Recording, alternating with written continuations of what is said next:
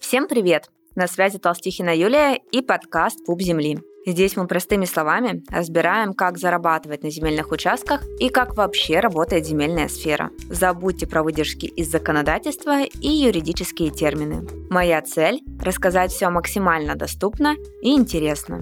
Я вам обещаю, скучно не будет. Ну что, погнали? Хочу сегодня затронуть острую для многих тему. Законно ли вообще оформлять земельные участки и зарабатывать на этом?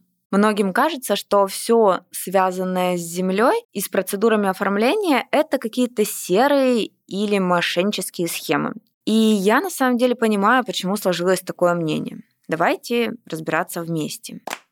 Ну, во-первых, многим с детства внушали бесплатный сыр только в мышеловке. Большие деньги честным путем не заработать и вот так далее. И люди не понимают, как такое может быть, что человек оформляет земельные участки, по факту получает земельные участки очень дешево и потом продает дорого. Как-то это все Подозрительно. И многим как будто на автомате кажется, что это все незаконно, опасно, рискованно. И люди даже не идут разбираться, как там на самом деле все устроено. Во-вторых, еще и информации мало. В интернете много пишут, например, о том, как зарабатывать на жилой недвижимости. Там купить квартиру на стадии котлована подешевле, дождаться, когда достроится, потом продать или сдать в аренду. Вот о таких стратегиях, мне кажется, известно каждому. О них много говорят, о них много написано в интернете, много блогов об этом. Поэтому это все понятно, это всем известно и не вызывает как будто опасений и сомнений. Но по сути это процедура очень схожая. Но о заработке на Земле информации фактически ноль. Я начинала в Земле 14 лет назад. Тогда информации не было вообще совсем, вот просто ее не было абсолютно нигде. И я во всем разбиралась сама на своей практике, потому что работала в администрации и узнала все процедуры, так скажем, изнутри. Прошло 14 лет, и вы удивитесь, но сейчас ситуация в Земле почти не изменилась. Информации по-прежнему почти нет. И я первая начала открыто говорить об оформлении участков, делиться практикой, рассказывать обо всех стратегиях заработка, которые знаю сама. И до сих пор я фактически единственная, кто об этом говорит. Там, об оформлении земельных участков собственность бесплатно, об оформлении земельных участков сельскохозяйственного назначения, об изменении характеристик. Да, есть информация по предварительному согласованию, по оформлению земельного участка для ИЖС, но эта информация была и везде, и всегда в целом. И вот ту информацию, которую вы встречаете у меня в блоге, которая больше всего для вас подвержена сомнениям, это оформление земельного участка в собственность бесплатно, это как раз та информация, которая содержится только у меня в блоге. Хотя, опять же, некоторые ученики, которые прошли у меня обучение по оформлению участков и заработку, они тоже начинают вести свои соцсети. Меня это очень радует, потому что о земле хоть как-то начинают говорить. Но, конечно, пока это единицы людей, которые готовы делиться. Во-первых, важно быть готовым делиться, а во-вторых, важно, чтобы было чем делиться.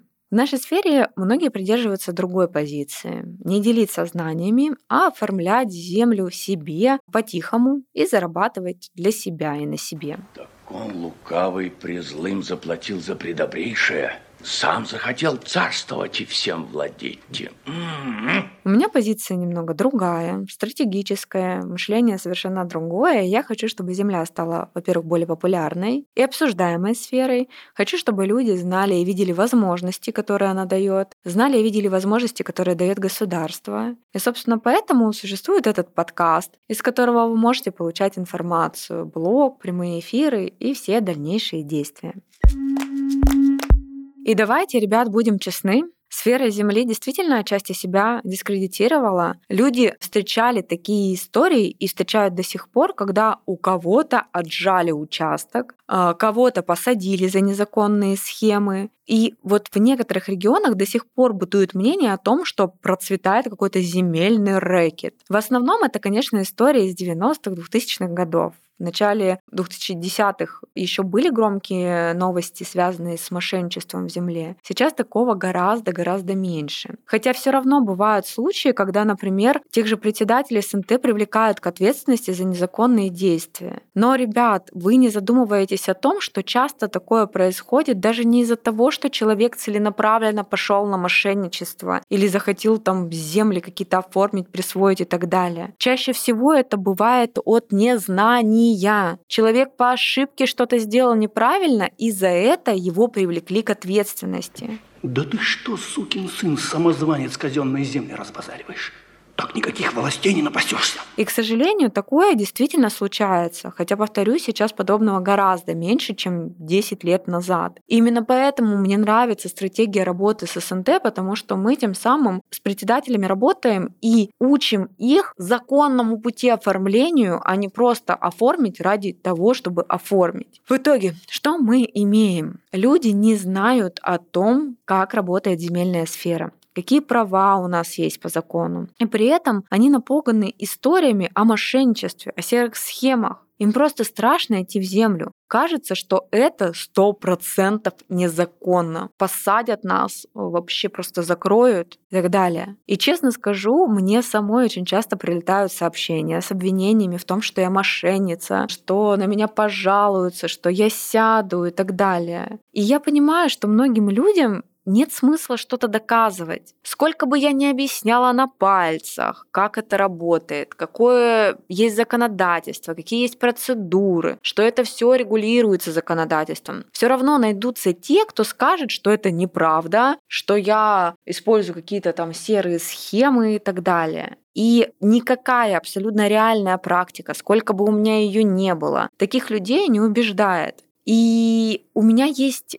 позиция простая. Я никогда никого не принуждаю и не доказываю с пеной у рта. Потому что всегда найдутся и те, кто прислушается, решит сам разобраться в этой сфере и теме, поймет, что все реально работает и все законно. Такие люди приходят ко мне на обучение, идут в землю, мы с ними работаем в партнерстве, они работают отдельно, развиваются в этой сфере, никого не садят, никого не привлекают. А кто-то категорично решил, что все незаконно, я тут обманываю. Причем сами они не хотят разбираться. Это такие вот диванные эксперты, эксперты, которым важно прям осудить. И с теми мне просто не по пути. И, ребят, если вы слушали предыдущие эпизоды этого подкаста, то, скорее всего, вы заметили, я всегда проговариваю, что все стратегии в сфере Земли, о которых я говорю, они регламентируются законами Российской Федерации. Если я не делаю ссылки на нормы права, не пичкаю вас юридическими терминами, не делаю там выкладок земельного кодекса, это не значит, что это не регламентировано. Просто зачастую то, как я объясняю, действительно на пальцах и просто. И за счет этого многим кажется, что, блин, а вот это точно законно.